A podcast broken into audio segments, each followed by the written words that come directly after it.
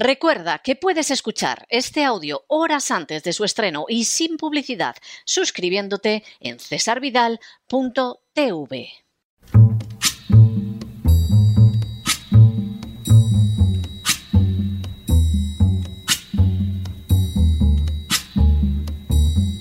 La voz con César Vidal, desde el exilio. When the night has come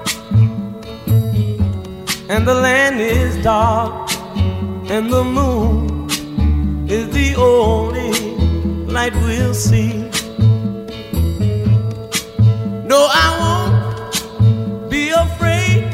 Oh, I won't be afraid just as long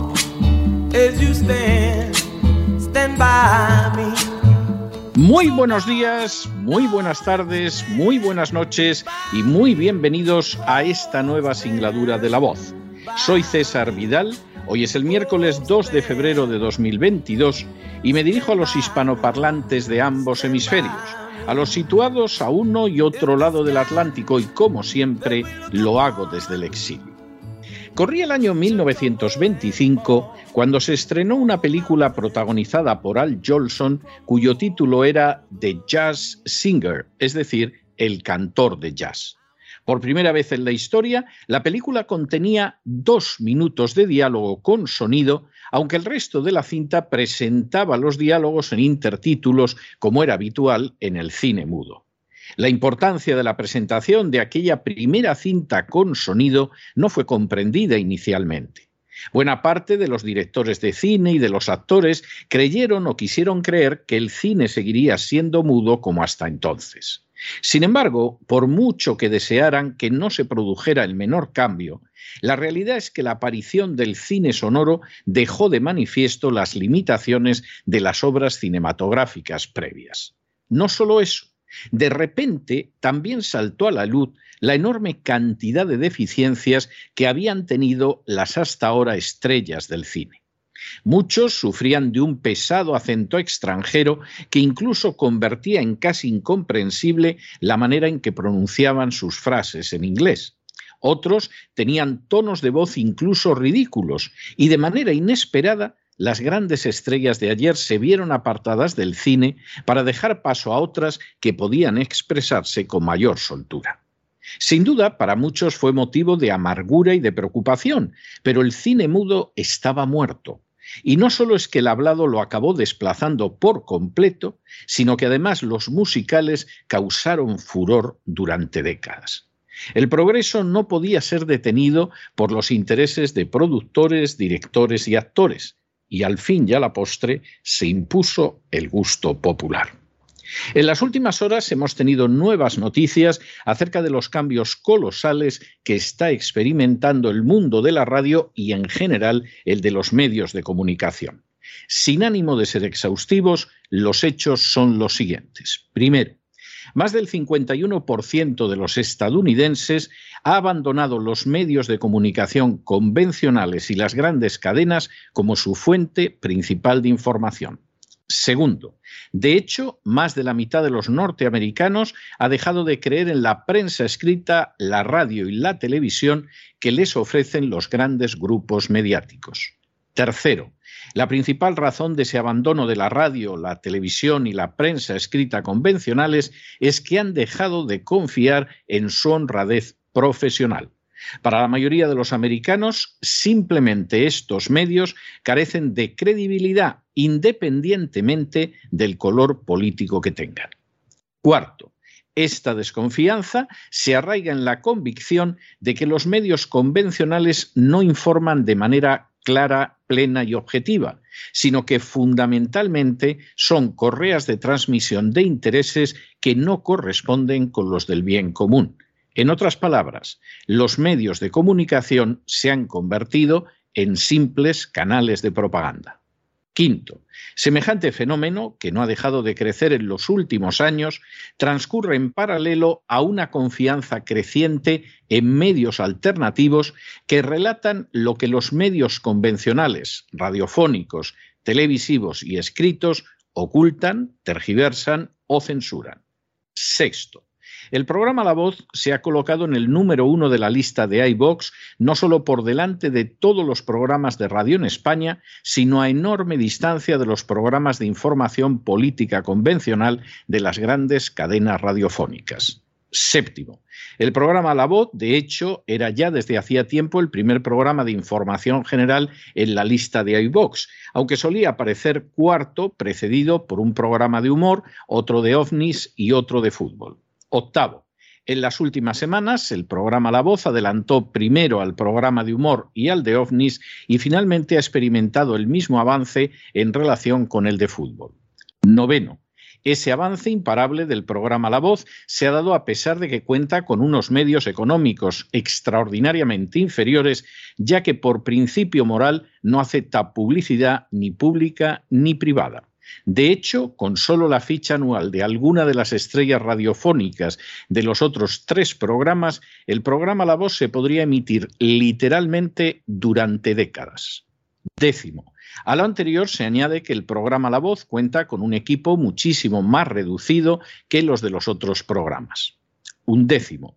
La clave del éxito de La Voz radica en que su equipo está formado por gente íntegra, profesional y creíble, con cuyas opiniones se podrá coincidir o no, pero que se sabe sin asombro de duda que nunca modelarán la información para satisfacer a una empresa, para vender la propaganda de los poderes fácticos, para servir a las castas privilegiadas o para alegrar a los oyentes. El programa La Voz ofrece la información sólida y contrastada que en multitud de casos otros medios ocultan, censuran o manipulan. Duodécimo. Igualmente, el programa La Voz no obedece a consignas de ningún partido, corriente ideológica o servidumbre económica. Su única meta es contar la verdad y defender la libertad frente a quien sea. Décimo tercero. Igualmente, el programa La Voz intenta día a día ser la voz de los que no tienen voz. Pretende que aquellos que son olvidados, orillados, abandonados por los medios convencionales, puedan expresar lo que otros medios no permiten que expresen. Y decimo cuarto, el programa La Voz captó hace años que los tiempos están cambiando y que la vieja radio, con los matices que se desee, camina hacia su final. La radio es un medio maravilloso, pero que como todos los medios experimenta innegables cambios. A día de hoy, la radio convencional constituye un medio más o menos rentable, pero cada vez más desprovisto de credibilidad. Semejante circunstancia se explica por el hecho de que las estrellas mayores o menores dependen de la publicidad, por el hecho de que esa publicidad cada vez está más en manos de los poderes públicos o de instancias cuyos intereses no coinciden con los del bien común, y por el hecho de que a causa de las citadas circunstancias, la radio, como también la prensa escrita o la televisión, se ha convertido en un simple amasijo de intereses que precisamente por ello ocultan la realidad, la mienten o la tergiversan.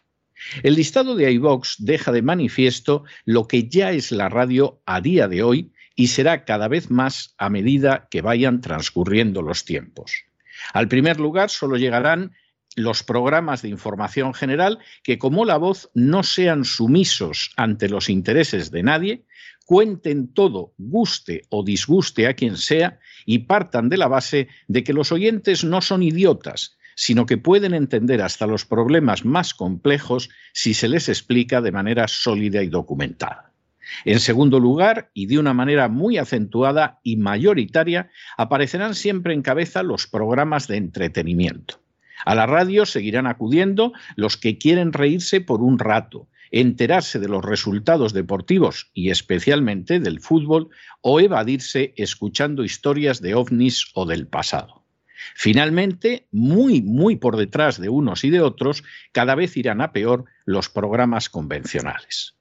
Es el caso de aquellos que se escoran descaradamente hacia una posición u otra, simplemente en beneficio de los ingresos publicitarios, y que para mantener esa dinámica gastan cantidades astronómicas en pagar a las estrellas de los programas.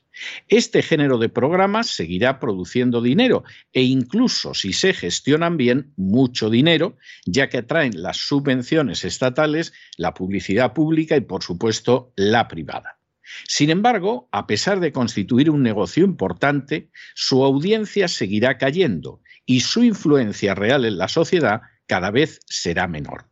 Así sucede ya por la sencilla razón de que los dinosaurios radiofónicos poco o nada dicen a las jóvenes generaciones y porque sus programas cada vez aparecen más desprovistos de veracidad y de integridad.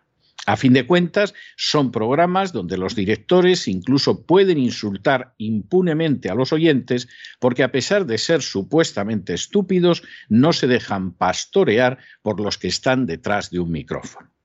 A fin de cuentas, como sucedió cuando el cine sonoro desplazó totalmente al cine mudo porque así complacía al público, poco a poco solo quedarán dos radios con un verdadero peso social. Primero, la radio del entretenimiento, que siempre acompañó a millones de personas, y segundo, la radio de la verdad a cualquier coste. Al resto le queda bien poco, porque como sucedió con muchas figuras del cine mudo, al descubrirse la realidad resultan hasta desagradables. Nosotros desde la voz les damos las gracias porque ese puesto número uno en el listado de iVox se lo debemos en primer lugar a ustedes, que cada vez son más a la hora de escucharnos, en segundo lugar a un equipo pequeño, pagado de manera más que modesta, pero absolutamente extraordinario y profesional, y por supuesto, last but not least, a la ayuda de un Dios que nos inspira cada día a ser fieles a nuestro llamado de defender la verdad y la libertad. Y hoy más que nunca no se dejen llevar por el desánimo o la frustración, porque a pesar de que los poderosos muchas veces parecen gigantes, es solo porque se les contempla de rodillas y ya va siendo hora de ponerse en pie y muchos de ustedes han comenzado a hacerlo. Mientras tanto, en el tiempo que han necesitado ustedes para escuchar este editorial, la deuda pública española ha aumentado en cerca de 7 millones de euros. Y por cierto, no poco va a parar a esa radio que cada vez escucha menos gente. Muy buenos días, muy buenas tardes, muy buenas noches. Les ha hablado César Vidal desde el exilio. Que Dios los bendiga.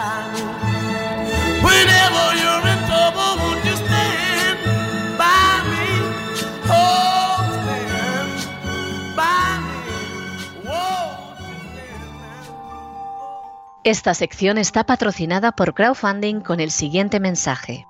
Nuestro Señor Jesucristo, el único Dios verdadero, es misericordioso y nuestro Salvador.